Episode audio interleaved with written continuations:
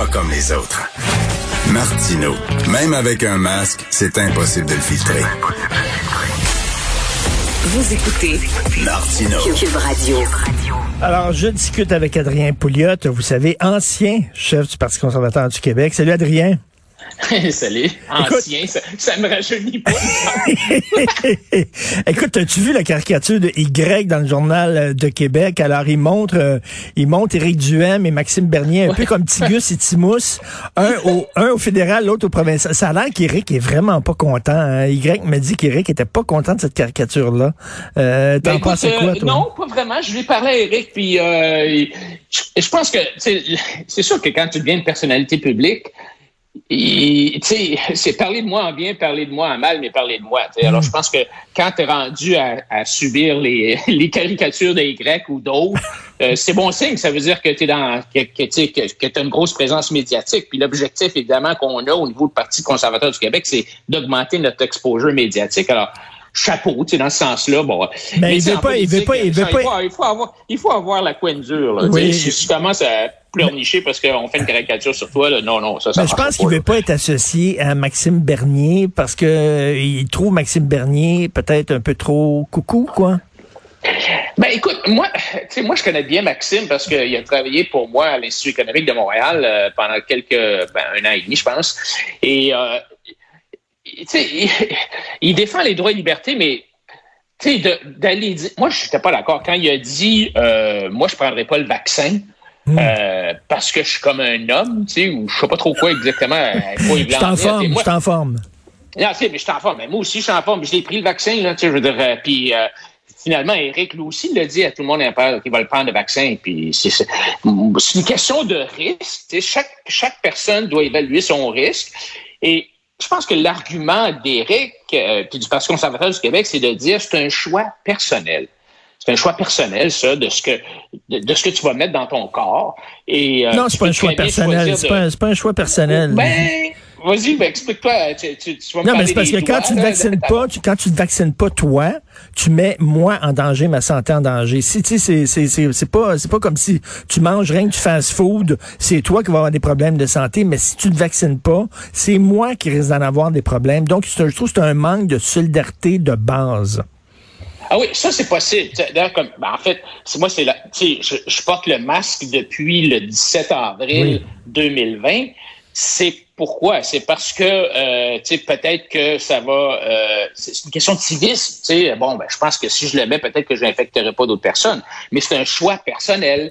Et je pense que le, vaccin, tu dois assumer les conséquences de ne pas te faire vacciner. Donc, si par exemple un commerçant dit euh, prenons Air Canada, dit, ben écoute, moi, dans mon avion, là, c'est seulement les gens vaccinés. Ben, OK, c'est correct. Ça veut dire que tu as le choix de pas te faire vacciner, mais si tu ne te fais pas vacciner, ben attends-toi à ce que, euh, tu, euh, que certains commerçants refusent de te servir ou refusent de t'accueillir Oh, chez eux. Adrien, Adrien, c'est de la musique à mes oreilles, ce que tu viens de dire là. là. Absolument. Si, C'est dans le marché privé. Je pense que dans le marché privé, c'est correct. Le, le, ce qui devient plus compliqué, c'est est-ce que tu auras le droit de marcher dehors si tu n'es pas vacciné? Moi, je pense que oui. Là, Ben Euh, oui. Mais il y a, y a un commerçant, de la même façon qu'un commerçant peut dire, ben d'ailleurs, aux États-Unis, il y avait, un- il y avait des, des pancartes euh, no, no, no shoes, no shirts, no service. tu sais, En voulant dire, si tu vas au restaurant, ben, il faut que tu te mettes une chemise puis il faut que tu te mettes des souliers, sinon on ne te sert pas. Ah, c'est la même affaire pour le vaccin. Moi, je trouve ça correct. Mais, tu sais, est-ce que ça, ça, ça nous amène sans doute à la question du passeport vaccinal? Tu sais, là, c'est un peu l'étape suivante. Est-ce qu'on devrait avoir un passeport vaccinal?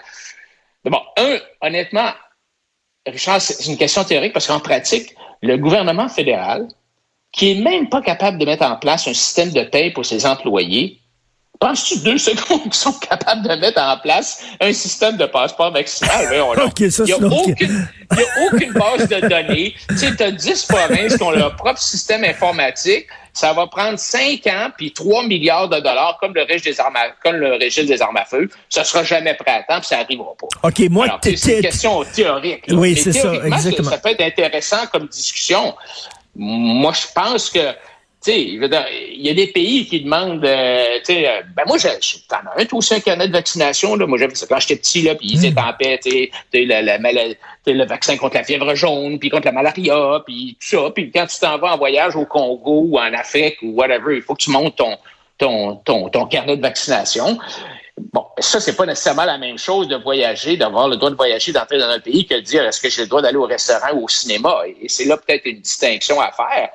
Mais je pense que euh, un, cinéma peut très bien dire ben écoute, moi je veux avoir la preuve que tu es vacciné, ça n'a pas besoin d'être un passeport officiellement émis par le gouvernement. Montre-moi une carte, montre-moi une preuve, puis euh, tu peux rentrer chez nous, tu sais.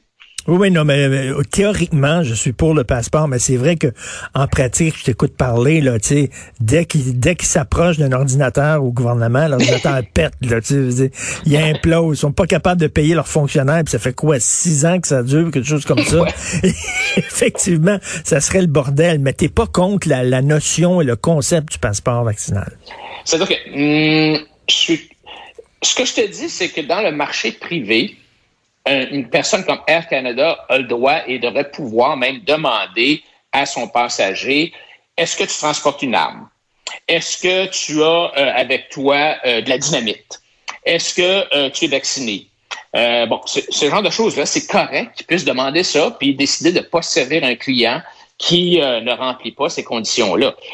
est-ce que est-ce que le gouvernement doit se mettre le nez dans l'émission d'un passeport vaccinal? Je pense pas. Je pense que ça peut très bien se faire par le privé, euh, qui pourrait très bien, euh, tu sais, euh, les pharmaciens pourraient, par exemple, s'entendre pour émettre une carte normée ou qui est la même pour tout le monde. Là. ça peut se faire par le privé, en fait. Mon, mon point, c'est ça. Ça peut se faire par le privé, puis le gouvernement n'a pas besoin de se mêler de ça. Écoute, tu dois être content. le, le couvre-feu revient à 9h30. Écoute, ça, fait-tu vraiment une différence entre 8 h et 9 h 30? Moi, c'est la question que je me posais. vraiment, y a-tu une, entre une heure et demie de différence? Pourquoi il n'était pas tout le temps à 9 h 30? En tout bref? Écoute, je veux dire, toute la, toute la science. Ben, écoute, rappelons-nous, Richard, que le docteur Arruda nous a dit, bien honnêtement, des fois, il est très honnête des fois, puis il est un peu peut-être naïf, mais il nous a dit, il n'y a pas de preuve là, que le couvre-feu, ça marche. Il n'a pas. Il l'a dit en pleine conférence de presse. Mais alors, ce qu'il ce dit, c'est c'est un ensemble de mesures. Le couvre-feu, le masque, lavage de mains, distanciation sociale, blablabla. Bla, bla, bla. Quand tu mets 250 mesures ensemble, on finit peut-être par être capable de contrôler la pandémie. Mais c'est-tu vrai, c'est pas vrai? Je suis pas certain parce que je regarde les pays, les États. On a eu souvent cette conversation-là, toi puis moi. Je regardais récemment une comparaison des un index des mesures, de la sévérité des mesures par rapport aux décès par million dans les États américains, puis il n'y a, pas, a pas vraiment de lien. Tu sais, je veux dire, pas capable d'établir une corrélation entre les deux. Alors, est-ce que, est-ce que ça marche? Moi, je pense pas, mais c'est certain que de dire spécifiquement les enfants à l'élémentaire vont mettre le masque parce que ça, ça va permettre d'éviter, comme disait Laurent Jalbert, de me tuer. Ça, j'ai trouvé ça capoté. Là. Je sais pas si tu l'as vu, ça. As-tu remarqué ça, cette, citation-là? Non, mais as-tu vu le bonhomme aujourd'hui dans le Journal de Montréal? Lui, à un moment donné, il a pas respecté les règles, les consignes sanitaires à Pâques. Puis finalement, à cause de lui, il a contaminé plein, plein de gens dans sa famille, puis sa tante a failli mourir. Oui, mais c'est-tu à cause de ça? Je ne sais pas. Puis s'ils avaient respecté, est-ce que ça s'est arrivé quand même? Je ne sais pas. Mais le point, c'est que euh, ton affaire de couvre-feu, c'est un très, très bon une très, très bonne question. Est-ce que vraiment d'avoir une mesure comme ça, ça change quelque chose? Scientifiquement, c'est pas prouvé. Hmm. C'est même le docteur Arruda là. Mais, mais, mais regarde, je sais pas, tu dois aimer, toi, un, bon bon gars de droite, Tacha Karedine. Tacha Karedine, c'est une de ta gang, non? C'est une de ta gang. Elle est chroniqueuse au National Post. OK? Moi, je l'aime bien. Puis aujourd'hui, elle dit, là, ils ont fait une erreur en Inde, là, parce que c'est pas à cause rien du variant indien, c'est qu'en Inde, ils ont levé toutes les consignes sanitaires trop tôt. Puis là, après ça, ça a tout reparti. Puis la troisième vague est dégueulasse. Fait qu'elle dit, il faut apprendre des leçons des erreurs de l'Inde, puis il faut que elle a dit ça, là. Tasha Karedine, c'est pas euh, Madame euh, Madame Gauche. Là.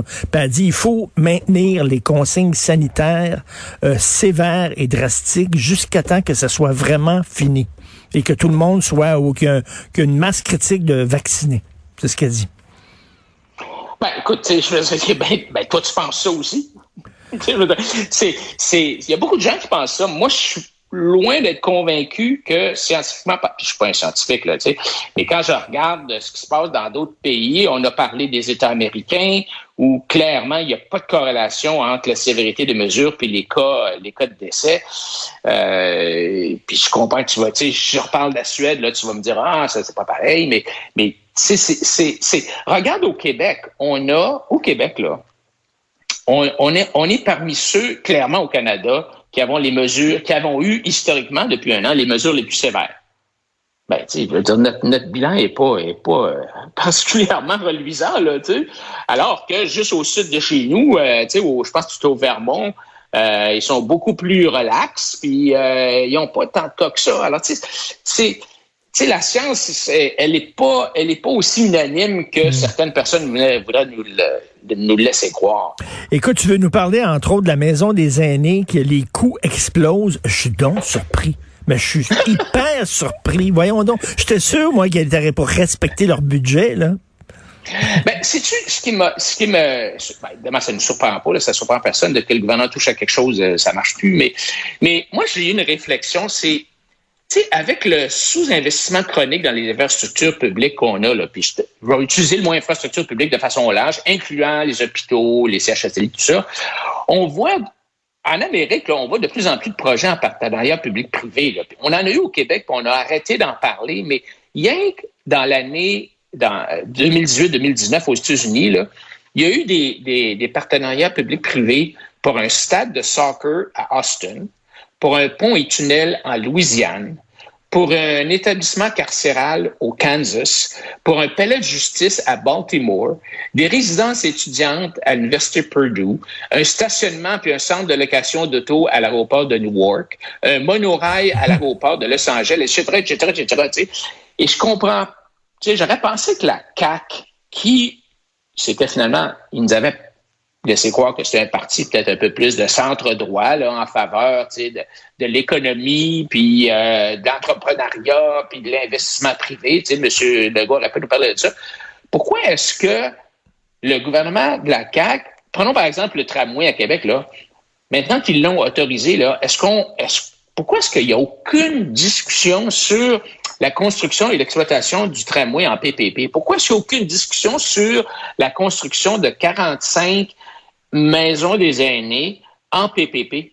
Hmm. Je trouve ça hallucinant. C'est complètement. Mais la CAQ, la, leur programme économique, la façon dont ils fonctionnent, c'est le PQ.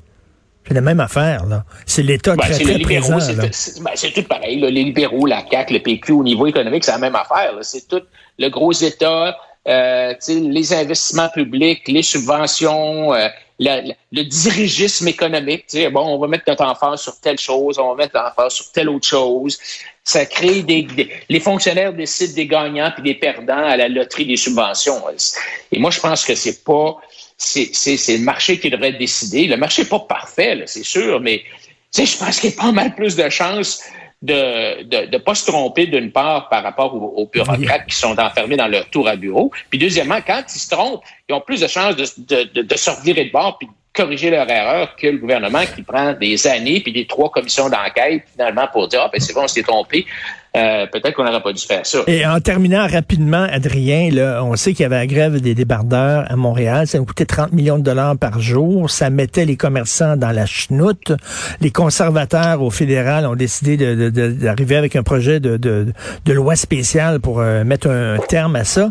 Et euh, le Bloc a voté contre la loi spéciale. T'en penses quoi? Ben, je suis pas vraiment surpris. Là. Euh, tu sais, la NPD, j'imagine qu'ils vont voter contre aussi. Là. Euh, hmm. tu sais, le bloc, euh, ils, sont dans les mains des syndicats. Là. Mais, mais moi, je, je me demande comment ça se fait que le syndicat des débardeurs est si puissant?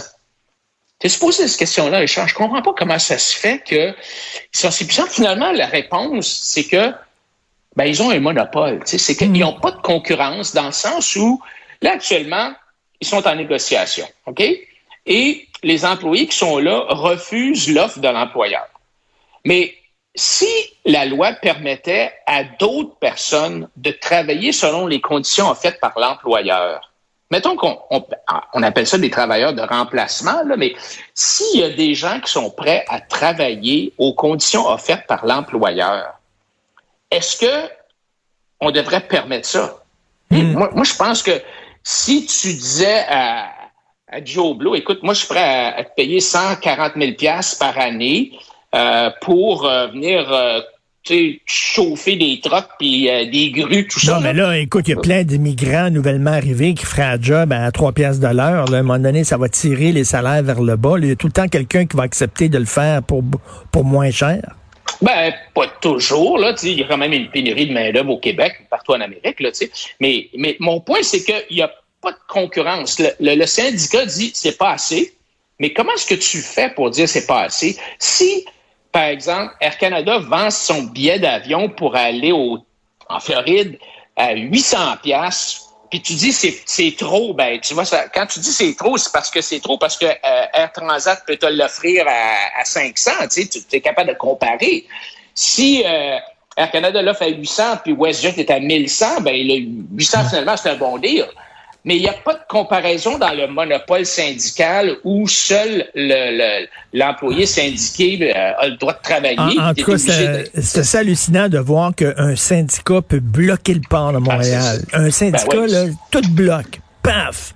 Il n'y a plus un maudit bateau qui peut... C'est ça. C'est pas des gens qui travaillent au salaire minimum, là. Mais non, ça. Tu sais, Richard, ces gars-là sont bien payés, là. Là, il, il y a une discussion sur, euh, c'est sur les horaires de travail. Bon, c'est compliqué, là. Je vais regarder ça. Moi, je, je pense que l'employeur devrait, tu sais, c'est un port, ça marche 24 heures par jour, 7 jours par semaine, là. Mais de, de, pouvoir donner à un syndicat ce pouvoir de bloquer l'économie complète d'un pays, là, c'est, Puis si t'aimes pas les horaires de travail, là, ben, trouve-toi un autre job. Sais, mettons, moi, là, il faut que je me lève à 6 heures le matin faire mon show. Là. Euh, peut-être que je préférais être l'après-midi, moi, là, puis me lever à 7 heures, 8 heures le matin. Ils m'ont dit, tu vas être le, non, tu vas être le show du matin, euh, Richard. Ben, c'est correct. Puis si j'aime pas ça, ben, m'en aller ailleurs. À un moment donné, je comprends pas cette affaire-là. Merci, Adrien. c'est une, c'est une belle business, la business des syndicats. C'est bien payant, puis t'as pas de concurrence. salut, Adrien. Salut. OK, salut. salut.